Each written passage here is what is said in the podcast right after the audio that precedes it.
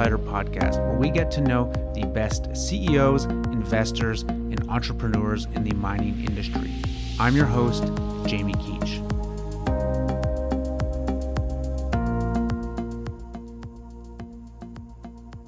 Alex, welcome to the Resource Insider podcast today. Thank you for having me. Great to be here, Jamie. All right. So you are the CEO of Nova Royalties. We've known each other uh, for about five years now, I think. And you know, we, you were doing a lot of different stuff when we first met. So was I. And I want to get into all of that. But you know, I think we need to start with the elephant in the room here. Um, something I've wanted to ask you for a long time. How the hell do I say your last name? Well, listen, I think um, yeah, I I was 11 when we immigrated from the Soviet Union uh, to US. So I think in these 30 something years, I think the name has been pronounced in every possible way. I don't so, know if I've know, ever actually even so tried. I, I, I felt so intimidated. Just give it a shot. all right. Is it Tsukernik? That's pretty good. Yeah. Especially for the first shot. All right. Absolutely. How should it be said? Uh, it should be said Tsukernik. Tsukernik. All right. Alexander Tsukernik CEO of Nova Royalty. Alex, for people who haven't heard that name before, who haven't heard of Nova, can you give us the 10 second pitch of what you guys are and so who you guys are and what you do? Look, 10 seconds. Uh, it's it's it's really simple. You know, the world is changing fundamentally. The core commodity sort of in the middle of all of that transition is copper, which is really the centerpiece of the entire movement. Um, and we're we're the first royalty company that's really focused on this. And we and kind of royalties that we I I think are the best way to get exposure to any commodity.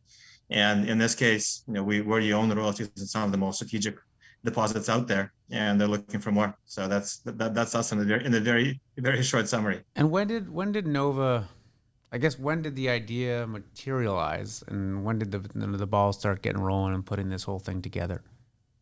Yeah, look, I think you know, kind of Jamie. To be honest, this was just something that was building over time. Um, I've been I've been in the resource business for over 15 years, and so from 2004 2008, which is which is when I got my start. Uh, you know, I was focused on a steel on, on the steel sector as an M&A banker, mm-hmm. and from there from there we got into iron and coal and did a lot of work with China, and so I I grew up very much in the old world, uh, sort of part of the chain. And um, then we got into the junior end and sort of base metals and precious metals from 08 until 2011. And I think, you know, I, I had worked for myself starting from 2011. I was a kind of investment banker in every capacity before. And what I really wanted to do was just start a company I really, really liked. I, I, I think that's probably the simplest way to put it. Mm-hmm. Um, and um, and it takes time, I think, to really get to a point where you uh, you have the process and, and the discipline and the people and everything just kind of works. Um, I remember I was in Lima around 2016 or 17, and at a con- there's an annual conference there that you may you, you may know. And yeah. a gentleman from the Chinese government went up on stage and he said, you know, these are the commodities that we wanted in 2009 2010. And so it was you know iron, coal, all the usual suspects that I used to work with a lot. And then and he said, This is what we want now copper, nickel, lithium. And I thought to myself, man, you know, I grew up in a world where, you know, China was really kind of very much a chief polluter, know, because the, the, steel industry was growing and the mm-hmm. like. And now these guys are saying that they want green. So we're going to a whole new place if this is if this is becoming the central mantra of the Chinese Communist Party. Um, and so I so I think at that point I understood that this is probably where things were heading, but I think the idea was still very immature, uh, to be perfectly honest. Mm-hmm. Um, and then um, Brett Heath, who was my who was, who was my co-founder here, uh, he and I met earlier in 2014, and we stayed in touch. And uh, he put together Metalla, the royalty company you may be familiar with, and some of your listeners. And he did a great job. You know, just really focused on his on, on his vision. He built it from scratch to now what's a half a billion dollar company by buying third-party royalties uh, on really top-notch deposits. And uh, we started talking about the energy transition. We saw it eye to eye. And then sometime in 2017, I think late in 2017, I said, you know, maybe we can look at doing something on the royalty side there. Um, and then we just kept talking about the idea. And then um, Brett, through his network, uh, knew the owners of the, of the royalty on Dumont, uh, which is became our first acquisition. And so the conversation was still pretty, I think, relatively casual at the time, you know, because we were we were we were feeling our way through like everybody else. And then I remember, you know, I woke up, I think someday was March or April.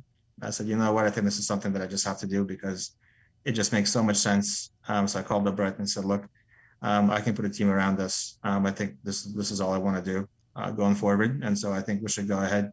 And uh, he he had a great great support from his investors in Metalla, who had done so well with him um, and the whole team. And so he said, okay, great. So that was really the core of our first round, uh, you know, which is in many ways the toughest financing I think either of us had ever done. Mm-hmm. Um, you know, that was the core that, that was the core of the company, the 2.6 million dollars. And I think almost half of that came from three people, which was um, Doug Casey, Paul Stevens, and Adrian Day. Um, and but I think what we what we saw back then, and if you look at the team that we have, it's really I think some of the best people in our industry. Um, you had this once in a once in a very very rare moment um, when the world was fundamentally going a different direction. Um, and uh, I remember, you know, I, I, was just a kid in the, in the former Soviet Union uh, when we were leaving. I was 11 when we left, but I could tell um, that something was fundamentally changing, even sitting in grade school. It just things things all around you were just different, and you know, kind of the feeling that the feeling that I got, kind of in that 2017 2018 timeframe, I could feel that things were changing fundamentally, and I kind of looked at I looked very clearly at that. What do people? What do the younger people really want to do? And when you look at what the younger people really want to do, for them, issues of climate change, environment, everything associated with this, these are like tier one existential issues. This is this these are not just sort of random things that they're concerned about. I think my generation, I'm 42 years old. You know, I think just being honest, it's a much more casual approach on on overall. When you when you look at a little younger, it's totally different. And I saw a lot of energy heading in this direction. I saw I, I once I saw that the Chinese are going this direction, I thought, you know what? I think we're looking at a complete just change in the global economy and a different commodity mix. And when, when we started looking at the pieces, it just became really simple. So look, this is a copper story in every commodity, in, in, in every field, whether it's wind, whether it's solar, whether it's EVs, um, everything is going to be rewired using copper. And then yeah. the nickel in the EV in the EVs, and we just got going from there. Okay, so there are a lot of points you made in there that I want to dig into and unpack a little bit. Sure. And I'm trying to think of the best place to start, but I think it's it's something you mentioned uh, a little casually, and that's about you know growing up in the former Soviet Union uh, under communism, and at the time, I guess sensing this this phase shift that was going amongst people in your generation. Now, obviously, you're not talking about copper. You're not talking about um, you know electric vehicles or electrification. You're talking about sort of the shift, I think, towards capitalism and democracy. Am, am I sensing that right? Yeah, it was the, the, the sense was you know kind of that that what we had grown up with, and I think that the older generation embraced much more. That that was giving way. Mm-hmm. You know that that that was I think the overriding feeling. I don't think anybody knew where it was going. Um, I mean, we left. I mean, just personal story. We left in November 1989 understanding that we wanted to leave, but without anyone having a clear picture of what was actually going to happen. Mm-hmm. And then nine months later, it was already a different world over there. Yeah, so yeah, so it, just changes. You feel it. You know, and obviously you were young at the time, but like what what was kind of happening under the surface, or or maybe at the surface, uh, that made you get a sense that there was this shift in the the zeitgeist? I guess. I think it's a confidence thing. Um, I think when you um, for instance, like you look at say my father's generation, mm-hmm. and and so they they grew up, I think, where you know the adults the adults expressed full confidence in the way that things were. Mm-hmm. You know, for better or for worse, people had confidence in what they were doing. And I think I remember looking at the adults around me, and I was still obviously very little, but you didn't see that confidence. And everybody was looking around to see what else was going to happen. And um, there was there was a, a great uncertainty. So the and that, the adults were losing confidence in the existing system. Exactly right. Okay, that's exactly right. And then and when I when I when I remember what I was seeing then, and certainly what I see now is I don't see a lot of confidence in this sort of old fossil fuel world. I think I think we're probably reached well beyond that point yeah. at this point when you when you look at all the changes. But go back a few years, what you could feel was that it was really beginning to wane and that you're probably entering a new era. Now, interestingly, sort of the comparison to fossil fuels, I would say that lack of confidence is not being driven, to your point, like by the adults, but by the younger generation, right? The, probably the 20 to 30 year olds and maybe even even younger than that. Would you like that seems where the the, the thrust of the drive is coming from? Well, that's where I think the conviction is coming from. Okay. I think I, I think that's where the conviction is coming from. But I think it's a it's it's a it, it takes two. You see the conviction from the younger generation and the lack of real conviction from the older one. You know, because I mean, I think you kind of the kind of what I saw was you know people saying, well, we need oil and coal, or it's practical, or something like that, which is fine. Um, but that's not the definition of confidence. So it's more mm. of an hmm. excuse. And so and you felt you you felt at that point um, that things just wouldn't be able to hold the way that they had held before, and that I think that the, what the younger generation really wanted, I think, was going to win out. Um, and I think we're beginning to see that now in terms of policy um, all all across the world. Do you think that you know is this shift as simple as like okay, you know, we're going to start using more electric vehicles and upgrade the power system, or do you think we're going to see um, sort of driven in this green environmentalist s- sort of movement? A real societal shift, um, you know, comparable to what you saw with the fall of the Soviet Union and, and the, the, entrance of capitalism into into Russia and surrounding area. Yeah, look, I, I mean, I think definitely the latter. Um, you know, when you have talking about changes like this, I mean, they don't generally meet you halfway. I think you're talking about some pretty fundamental changes here. Um, so, um, like the electrification theme and the like, I think it's a, a relatively small part of a much wider change. Mm. You know, I, th- I, think you're, you're probably looking, at think, Jamie, just as a change in existential priorities in terms of how how society is going to organize itself. And that's that's going to be political, it's going to be economic, it's going to be environmental, it's going to be, I think, very much across the board. Um, that's that's the sense that I'm getting uh, from this. Yeah, you know, a lot of people, uh, you know, I talk to every day uh, have a have a view that the environmental I'm trying to digging for the right word here, but the environmental uh, movement, I guess, has a lot of. It's like a lot of it's a lot of socialism cloaked in a gl- green flag, I suppose. Absolutely. You know, and absolutely for someone that came from that environment, you know, obviously very extreme inversion extreme version of it. You know, what are your views on that? Is this a positive thing? Is is there real risks here? I mean, I'm I'm mostly on the view that there's you know there's some serious risks in what's going on here. Even though I I would consider myself very pro environment and very pro green in general, um, you know, some of the underlying elements here are are a bit frightening to me.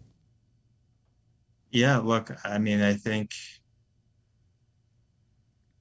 there's these things never happen incrementally. Uh, at least, or at least there's definitely not. There's definitely a lot of people who don't think incrementally about this. Mm. Um, so, is there risk? Absolutely. Um, but I think to be entirely fair, um, you know, kind of I I kind of seen multiple generations. I guess my own, my parents, my grandparents, um, and there's always, you know, I, I I think North America in many ways has been a very fortunate fortunate continent you know, because you haven't seen the same, um, I think, maybe drastic changes that the old world had seen before. Yeah.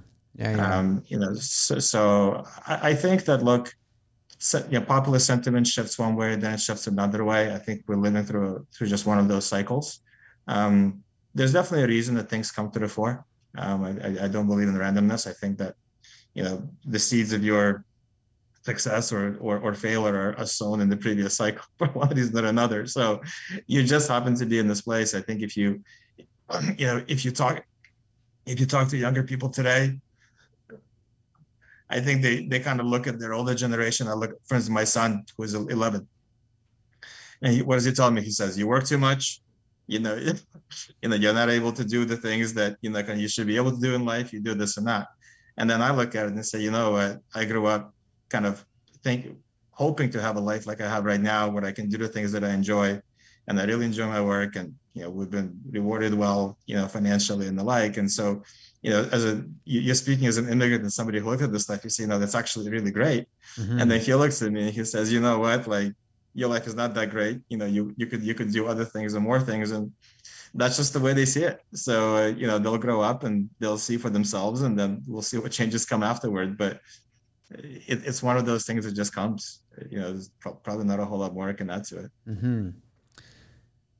When you were in Peru, when you were at this conference and you saw, um, you know, the Chinese get up there and emphasize the importance of, of copper and battery metals and the like, was you know was this the solidification of a thought you'd been having for some time, or was this like a you know the light bulb goes off and it's an aha moment, like holy shit, I got to get yeah. into copper today. I don't think I, I'm not. I'm not a big believer in holy shit. I mean, I think it's just um, it builds on itself.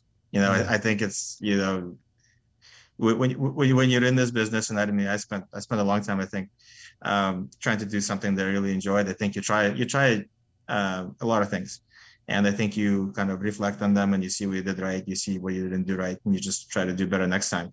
Um, and I think it was solidifying in my head. Like I just didn't know what was even the point of a lot of companies that I saw.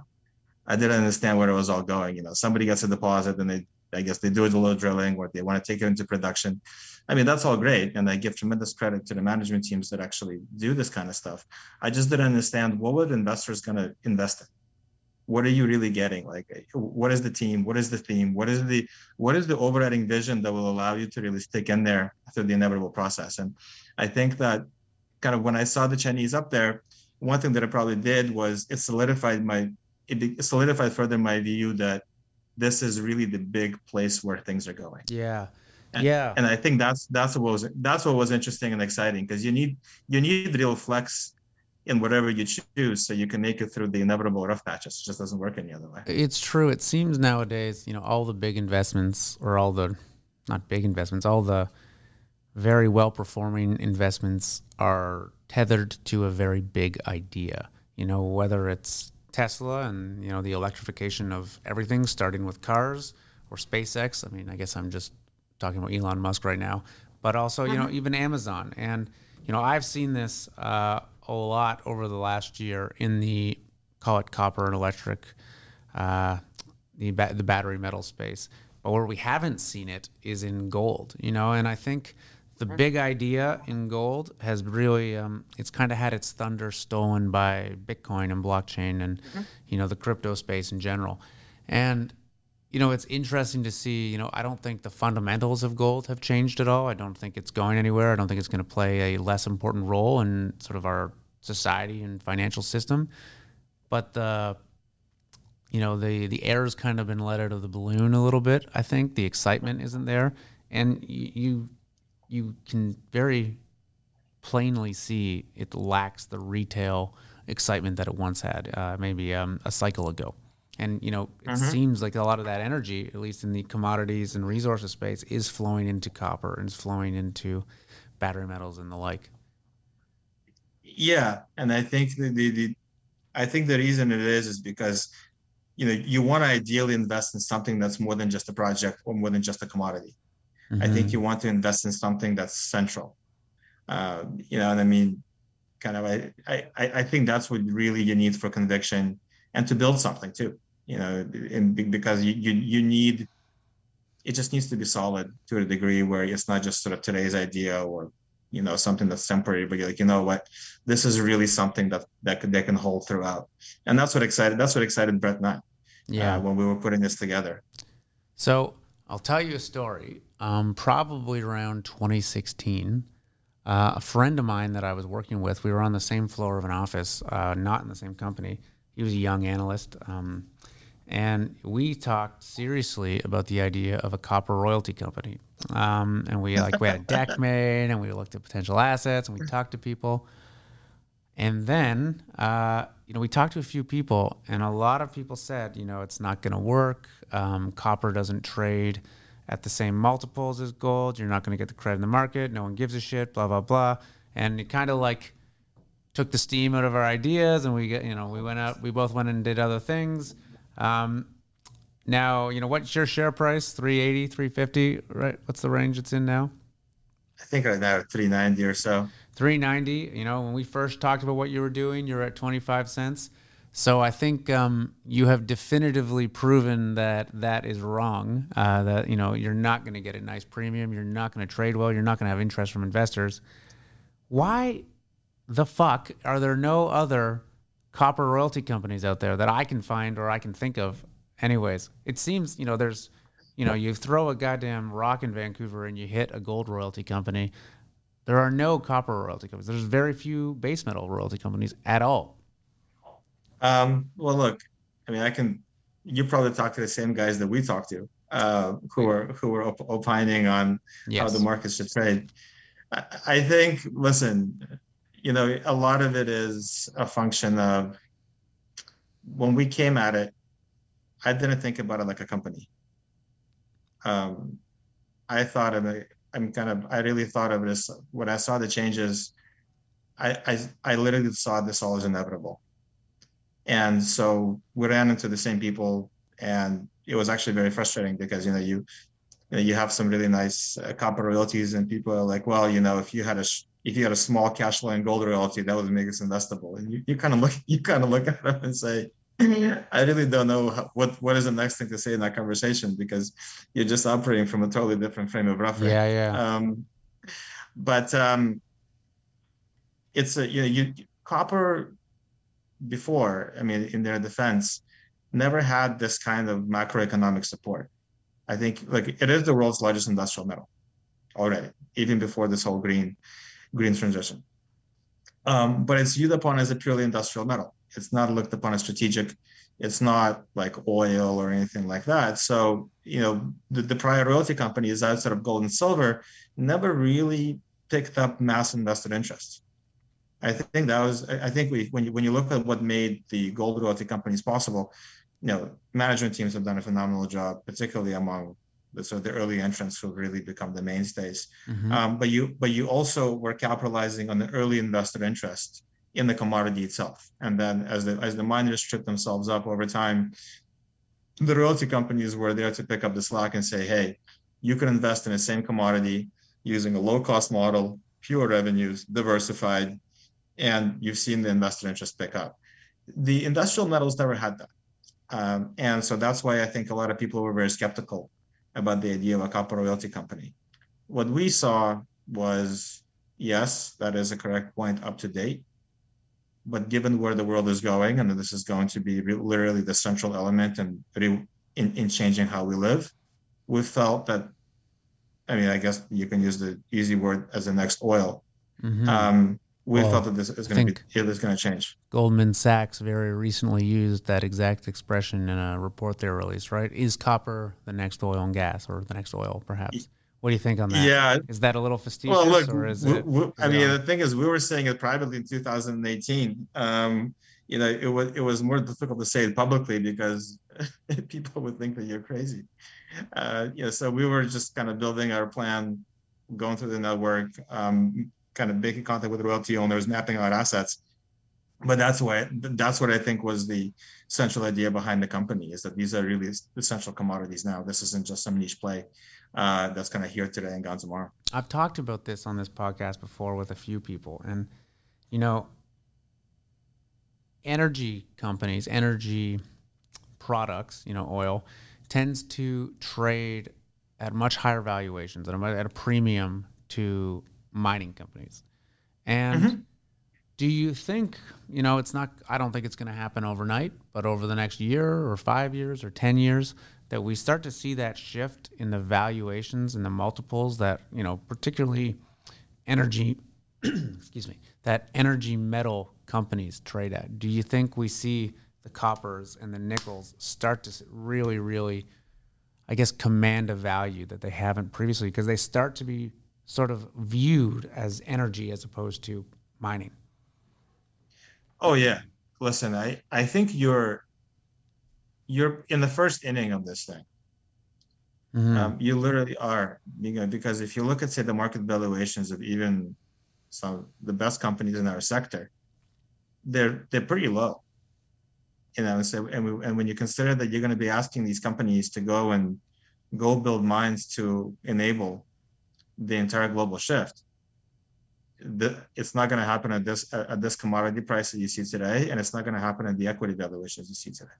Mm-hmm. So um, I just don't know how you get away from all this. Um, so yeah, you, you, know, I mean, you see, I, I, think country after country has come out with, I think, pretty pretty ambitious uh, energy transition plans, and I think those are bound to intensify here over time.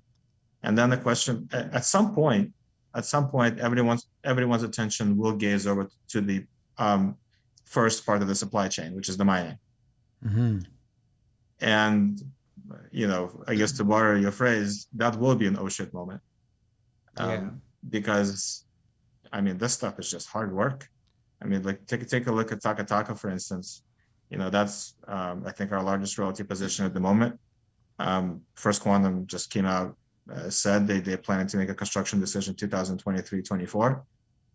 So I, assuming they go ahead and kind of really move it forward, I don't think they'll be able to build a second mine while they're doing this one. And that because it just takes so much so much energy and capital and, and effort. Yeah. You know, these greenfield mines are massive undertakings now.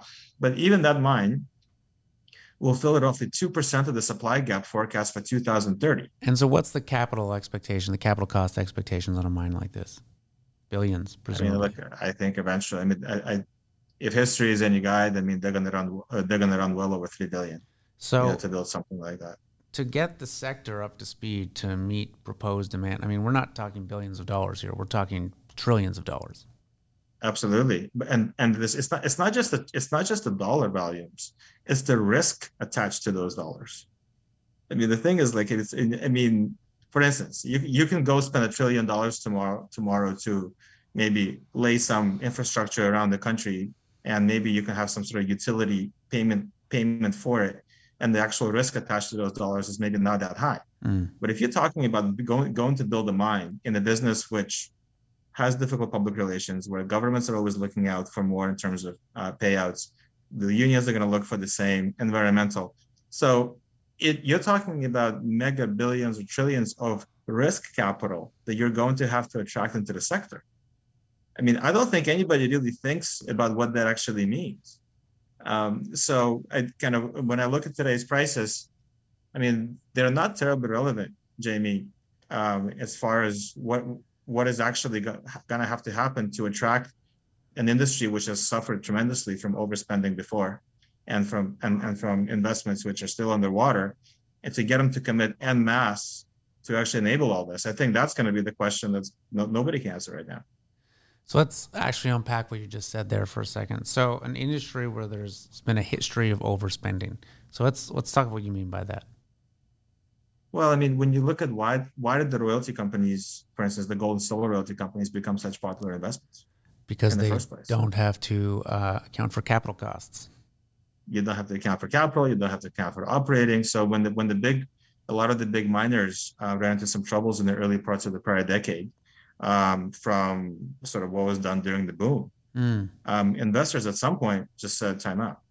And I think when you and, and when you when you look at when the when the, the royalty companies really became mainstream investments, it was really then that um, they came forward as a mainstream asset class. And when you, if you just go back to the history of deals from 2013 to 2016, that three-year stretch is when great companies like Franco and Wheaton Precious really built, I think, the bulk of their modern portfolio mm. because they because they had the cost of capital that nobody else had at the time. Well, so this was when the mania, uh, particularly in the gold space, was happening, where it was basically like, forget about making money add ounces to the balance sheet, right? Get bigger, get mm-hmm. more. This is when um, I'm drawing a blank on the name here. When Redback uh, was acquired by Kinross mm-hmm. for what was it? What was it like seven billion dollars or something insane for that? I think that's, I think that's about right. Yeah, that, like, big number. Almost entirely got written off their books. You know, a couple years later.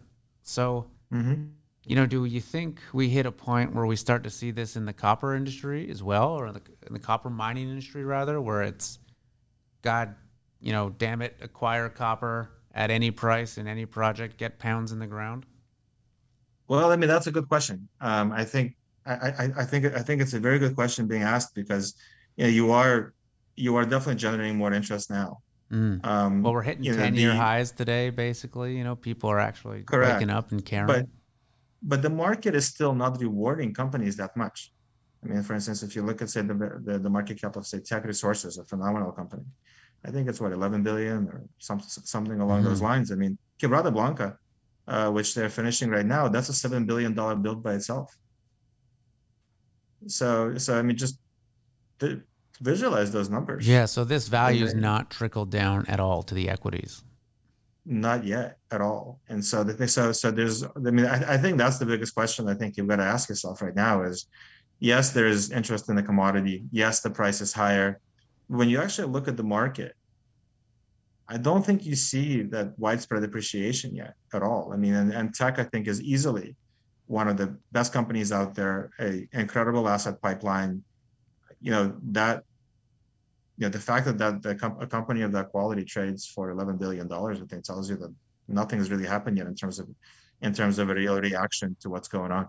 Yeah. You know, what I'd like to talk about kind of in that vein is actually how you find these royalties and how you find these assets because you know resource insider uh, for the last year we've been really focused on finding good copper investments and we found a few but man, I've had to beg and borrow and bully and like use every trick in the book to like get a hold of these companies, get into financings. Like I just had to, you know, it's been super competitive and you know, there aren't many that come up. There aren't many there are even less good ones that come up and you know, it's really hard to find. You know, I can throw a rock and hit a gold company, you know, in 100 meters in any direction from here, but good copper companies are you know are very far behind like especially like sort of development stage earlier stage like we like to get into i mean solaris mm-hmm. is a good example of one uh, we just invested yes. in meridian in mm-hmm. in brazil there's you know there's a few but they're hard so you know correct me if i'm wrong i can't imagine it's much easier finding a good royalty good copper royalty right now that a company wants to part with how are you guys doing that well, so look, I mean, we asked all these questions kind of when we started, and I think the conclusion we came to, Jamie, was that if you want to get top-notch copper royalties, you're not going to get them from the miners outside of some very unusual events.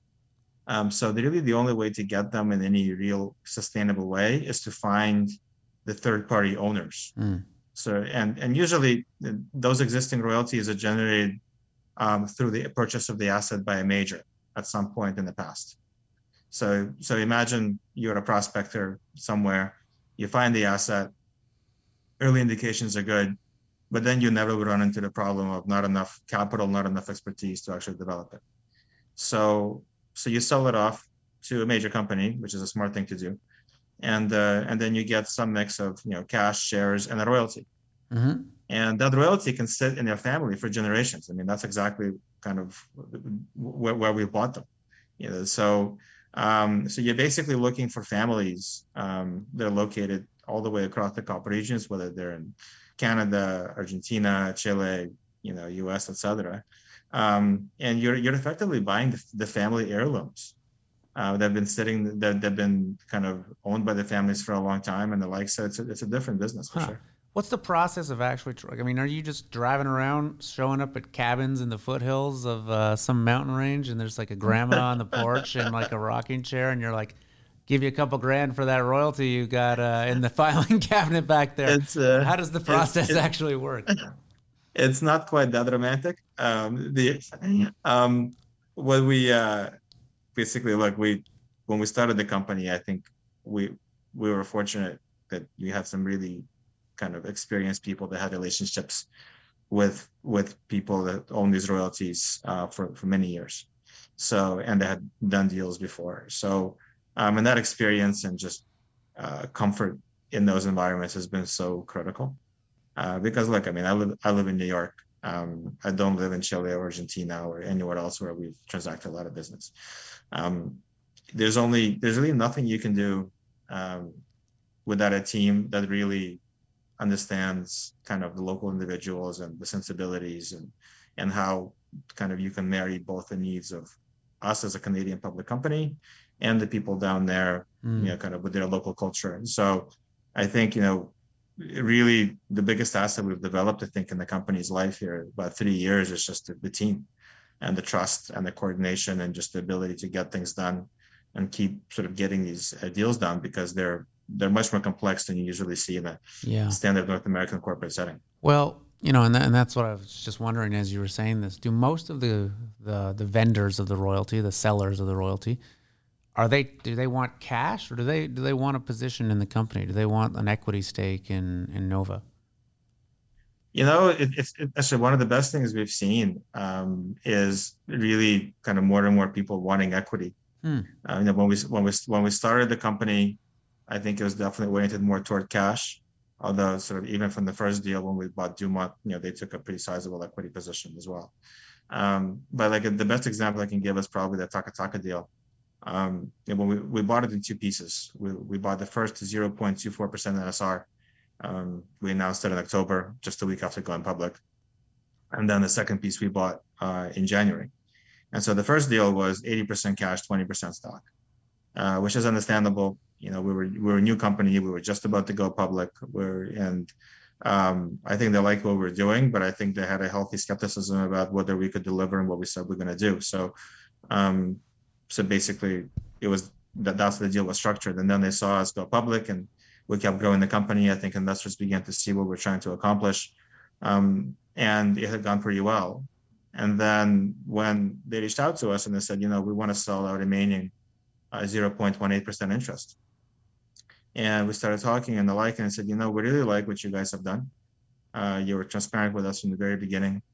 Um, you've done everything you said you're going to do. You treated us like gentlemen very much. So on this deal, we actually would like to take a lot more equity. So the second deal was actually 80% equity and 20% cash. Ah, there you go. Um, and and actually at a meaningfully higher valuation than the first one. So I think that as we grow here and people really see that this has a chance to be a very unique company in terms of owning royalties, life of mine, and some of the most important mineral assets in the world.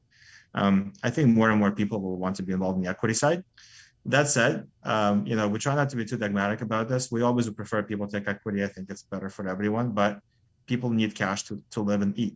Mm-hmm. You know, mm-hmm. so a lot of the time you know it will be so they can get they, they can pass money on to their kids and those kids may have certain cash requirements which are coming today so there's you're really, you're really dealing with families that need solutions i mean i think on the very fundamental level and i think you need to understand that uh, first and foremost but obviously look in some cases like in Taca Taca they definitely do embrace kind of what we're doing and that's really exciting so how does how does Nova continue to grow? Um, do you continue to approach these sort of mom and pop royalty owners, do you mm-hmm. think uh, you know you scale up to a point where you're you know where you're in a position or or of a disposition where you want to acquire a producing uh, cash flowing royalty? You know what's the what's the future look like in terms of growth plans? Look, when we when we started the company, I think what made it really exciting and it, I, th- I, think what, to be honest, made it worth. I think the the effort of starting a company uh, is we really saw this as the most compelling investment out there because you're able to uh, own you know lifetime exposure to the uh, efforts of the most important companies out there mm-hmm. and i think so so i think we've created a lot of value uh, what we've done so far and i think the value of those holdings will appreciate significantly over time just because these assets have a way of getting bigger and more important when you buy at the very top end of the chain we've got a busy pipeline here i think we could we, we definitely will keep on growing kind of the model that we've had. That said, we we we really see this as sort of as a what will be, I think, the, the easiest investment for anyone to make in copper in the energy transition. So we absolutely will orient the company toward the cash flow side here eventually. Mm-hmm. Um, I think if you want if you want to build the base of value, I think the way we've done it is the best way. Um, if we bought a, ca- a big cash flow royalty immediately, it would have blow up the capital structure and it just wouldn't work. Um, but absolutely, I mean, you want this to become a dividend payer for generations to come. You know, so I think as you so as you as you layer on assets and quality, um, there will be some great opportunities, I think, to add some cash flow and royalties, um, whether they're third party or whether they're a generation of royalties in unique situations. Absolutely. Alex, you know, you've created a really interesting, what I would consider like an investment bucket for people that are looking to allocate capital. Um, you know, the mining industry is such a is such an interesting space because for those of us who've got our heads down in it every day, uh, you know, you're trying to raise a million dollars, or maybe you're even trying to raise a hundred million dollars, and they seem and they are for for normal people vast amounts of money. But then you go to where you live, a place like New York, maybe a place like London, and often the mining companies, even the successful mining companies, the royalty companies, what have you, are like trading at market caps or looking for um, quantities of capital that are below consideration for for many for many capital providers, right? Where these guys can't mm-hmm. really get out of bed uh, if they're not writing a hundred million dollar plus check because it doesn't move the needle for their portfolio. So I've often kind of thought, you know, the trick to be a really successful mining company is you want to be massive for the mining space but tiny for the general investment space, but just big enough that they can think, all right, you know what, we'll we'll we'll take a flyer on this guy, and it becomes a hundred million dollar right. check. So that's I've always thought like that's the ideal thing, and this is what a lot of the mining funds get away with, right? The private equity firms can go raise one, two, three billion dollars from pension plans and university uh, universities and whatever, where it's tiny amounts of alternative investment for them, but you know you got a billion dollars in the bank and get a lot done there. I think you've created an interesting potential bucket for that. So what I want to know is you're sitting there in the middle of New York and I guess it's a pandemic so you're sitting there on Zoom in the middle of New York, but Exactly right. Who's knocking on your door these days? You know, who are you having conversations with? It's interesting. Um, you know, when you look at when you look at sort of um, the company to date, you know, we have obviously backing from Beedie Capital out of Vancouver, who you're, you're probably familiar with and you know they backed us just before we went public gave us a facility which enabled us to really buy those initial assets when we when we just uh, started trading. Um, most of the rest of the register i think is still very retail oriented. You know when i look when I, when I look at the company right now because i think that retail in many ways has been earlier to spot what's happening before the institutions. Um, but i think that sort of just judging from the conversations we're having now i think I think that almost every investor you talk to, whether the institutional, whether the retail, I think they appreciate what we're trying to do. Mm-hmm. Um, so, and I think I think they like the concept. I think they like what we've done so far. So, I think as the company grows here, there will be an organic transition where um, it does become a very interesting investment for the institutional investors. Um, you know, and I think that's just part of the process.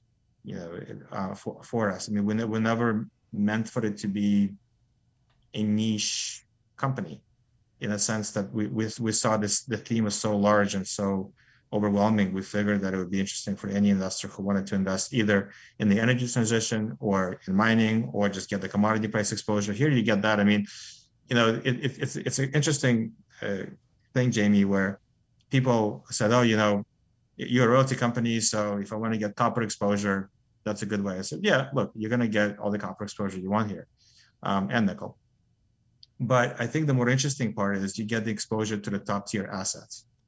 Mm. And, and and because because when you look when when you look at um, how difficult it is for an asset to get to the point where it's legitimately um, at the front of the line for a major or close to the front of the line. Um, these are really unique.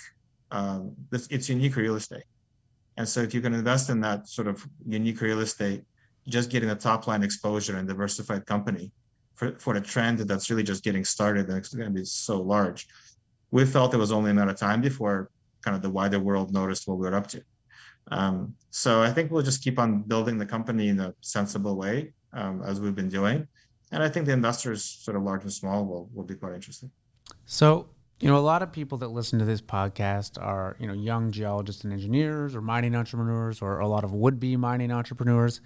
And what do you have to say to those people that are watching this and then they're thinking, holy shit, that Alex guy is a goddamn genius. I wish I'd thought of that a couple years ago. And I need to get into the copper space now.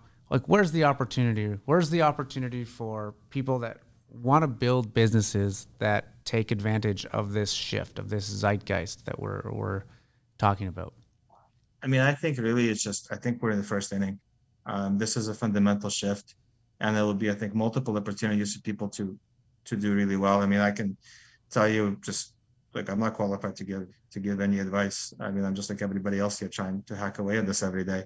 Um, I think you got to get very. I think your teammates matter a ton. Um, you know, just really having people that you see the world similarly with, um, and you want to accomplish the same things, and you have enough in common just as people that you can make it through the just the challenges everyone faces. You know, it's like mm-hmm. I, I, remember I was um, I read one of the books and a, a quote stuck out with me. The team the teams that succeed are the ones that find the way to cross a stream together. Um, and I think that that really stuck with me. Um, I think it's a really critical thing. So I think if you have like-minded teammates and you want to do good things, then I think you'll probably do pretty well eventually. Okay. Well, no, thank you for that. I think that's very good advice. Um, and you know, I've gotten to meet a lot of teams in the mining space and elsewhere over the last couple of years, and I would say that definitely echoes true for for what I've seen as well. So, Alex, is there anything I have not asked you that I should have? Um, it's a good question. I mean, look, I think you know we're. I, I think that there's one thing that kind of we always try to impress upon people is um, what, whatever you see now is sort of as being labeled as the future say oh these kind of these deficits you're talking about they're not happening tomorrow or you know a lot of this stuff hasn't happened. I would, I would always urge everyone to see to kind of just pay attention to where is the conviction among the people today? Who has the conviction and where do they want to take it? Because i think that's where you, you're going to see things heading. And when you look at um, and when you look at sort of the things that need to get done to accomplish the goals that have been set out, those decisions need to be happen today in order to actually accomplish that. And you're actually already behind per se. Mm-hmm. Um, so I think if, if, there's anything I think is maybe impressive on people, the urgency of what is happening today, and I think to position yourselves accordingly. Um, you know, it was actually interesting. You know, how many people you run into who still think that crude oil is a benchmark for inflation. You know, and and I think there's still an enormous number of people people who feel that way. But I think you know, oil, with all due respect, I think you know it's it's losing it's losing the attention of the people who actually make decisions and move things along. And I think you want to be where things are actually happening. And where do you what do you think is the benchmark for inflation these days? Is it copper? Is it gold? What, what are you thinking? I don't think we have a um, I don't think we have a single benchmark like we had before. The Big mean, Mac, think, maybe. Oil, the Big Mac. Listen. I, I, think before we had, I, I, think before when the world, I think rolled in a way that was um, more understandable for most. I think the benchmarks were more accepted. I think it's going to take us a little bit of time here to find something that works for the new, um, for the new era. I mean, we'll get we'll get there like we always do. Um, but I but I don't I don't think we have a single one right now um, that like we did before. All right. Well, Alex, if people want to learn more about Nova Royalties, where do they go? Where do they find you? Well, look, our, our website, uh, novaroyalty.com, is a good place to start. And uh, so we're always trying to put on some more content in there to explain uh, to people what we're trying to do, keep it really simple and understandable. And uh, and if they want to reach out to us, uh, our contact info is available. And um, you know, I talk to investors all the time. It's really fun to explain what we're trying to do, just so that it becomes clear and understandable for anyone. All right, Alex, thanks again. Ladies and gentlemen, that is Alex Tsukernik. I get it? Tsukernik Excellent. from Nova Royalties. Do check him out. Alex, thanks again for taking the time to chat. Did you enjoy today's podcast? Me too. If you want more like it, head over to resource insider.com, my website where you can sign up for our free weekly newsletter where you're going to get instant access to all of our new podcasts and videos. We're going to keep you up to date on what's going on in the mining industry. And most importantly, we're going to show you where we're investing our own money and what I think are the hottest deals and opportunities in the sector. Thanks for listening.